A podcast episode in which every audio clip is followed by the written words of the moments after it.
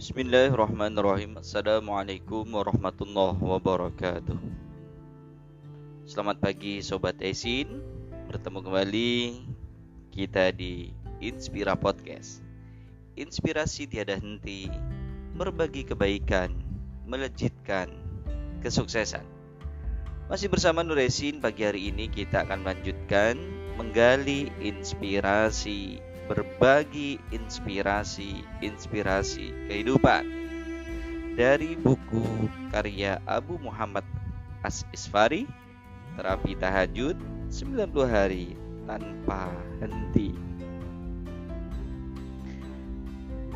Ada sebuah kisah menarik Sobat Isin sekalian yang dikisahkan oleh Al-Imam Ash-Shawkani dalam kitabnya Al-Badru At-Talib Kisah ini bersumber dari Muhammad bin Al-Asab. Pada suatu masa hiduplah seorang petani yang ia begitu soleh. Ia membangun sebuah tempat sholat atau masjid untuk beribadah semua kaum dan kerabatnya Bila malam tiba, petani ini petani ini mendatangi masjidnya dengan senantiasa membawa sebuah lampu dan beberapa makanan untuk makan malam.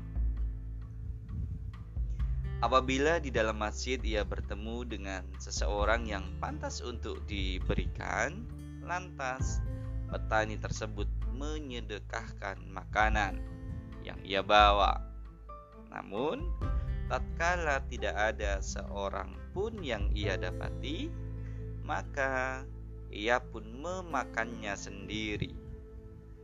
Kejadian ini berlangsung sangat lama, dan setiap malam petani tersebut beribadah di dalam masjidnya.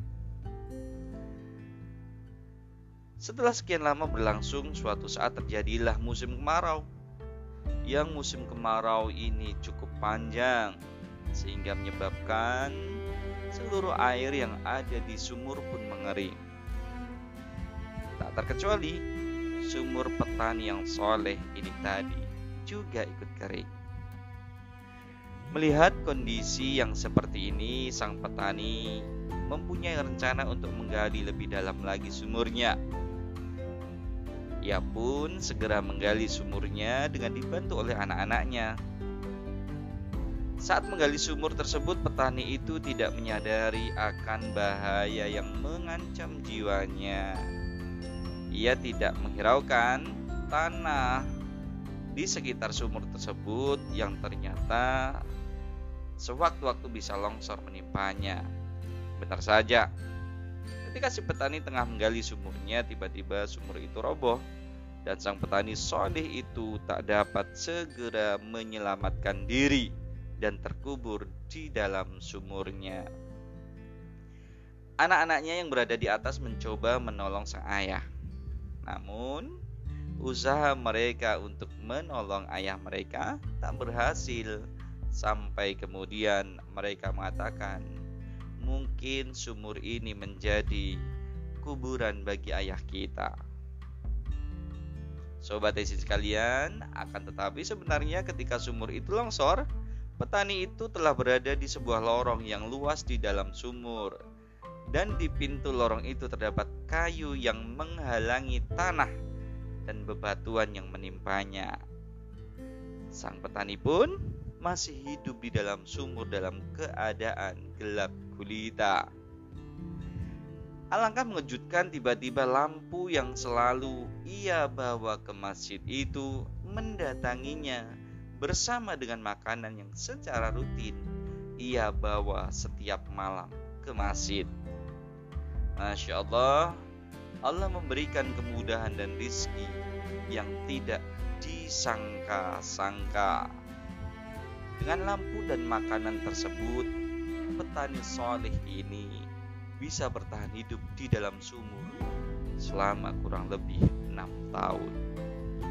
Hingga suatu saat anak-anak petani soleh itu berinisiatif untuk menggali sumur dan memanfaatkannya kembali. Mereka pun mulai menggali dan mencapai lorong di mana ayah mereka berada.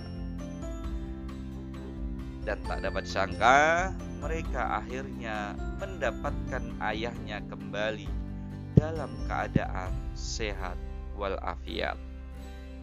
Tatkala mereka menanyakan kondisi sang ayah atas kejadian luar biasa ini, sang ayah pun berkata, lampu dan makanan yang senantiasa aku bawa ke masjid selalu menemaniku sebagaimana aku selalu membawanya ke masjid sebelum musibah ini menimpa diriku. Lambat laun, kisah ini Sobat Esin menyebar menjadi buah bibir di berbagai tempat, di pasar-pasar, dan menjadi pelajaran yang sangat berharga pada masanya. Maha benar Allah dengan segala firman-Nya, maha besar Allah dengan segala karunia-karunia-Nya. Tatkala kita secara istiqomah menjalankan kebaikan, berbagi kebaikan, maka Allah pasti menyediakan balasan terbaik. Allah pasti menyiapkan balasan berlipat ganda. Demikian sobat desin sekalian, semoga menginspirasi kita untuk senantiasa responsif melihat dan mengambil peluang-peluang berbagi kebaikan. Karena berbagi kebaikan melejitkan kesuksesan. Assalamualaikum warahmatullahi wabarakatuh.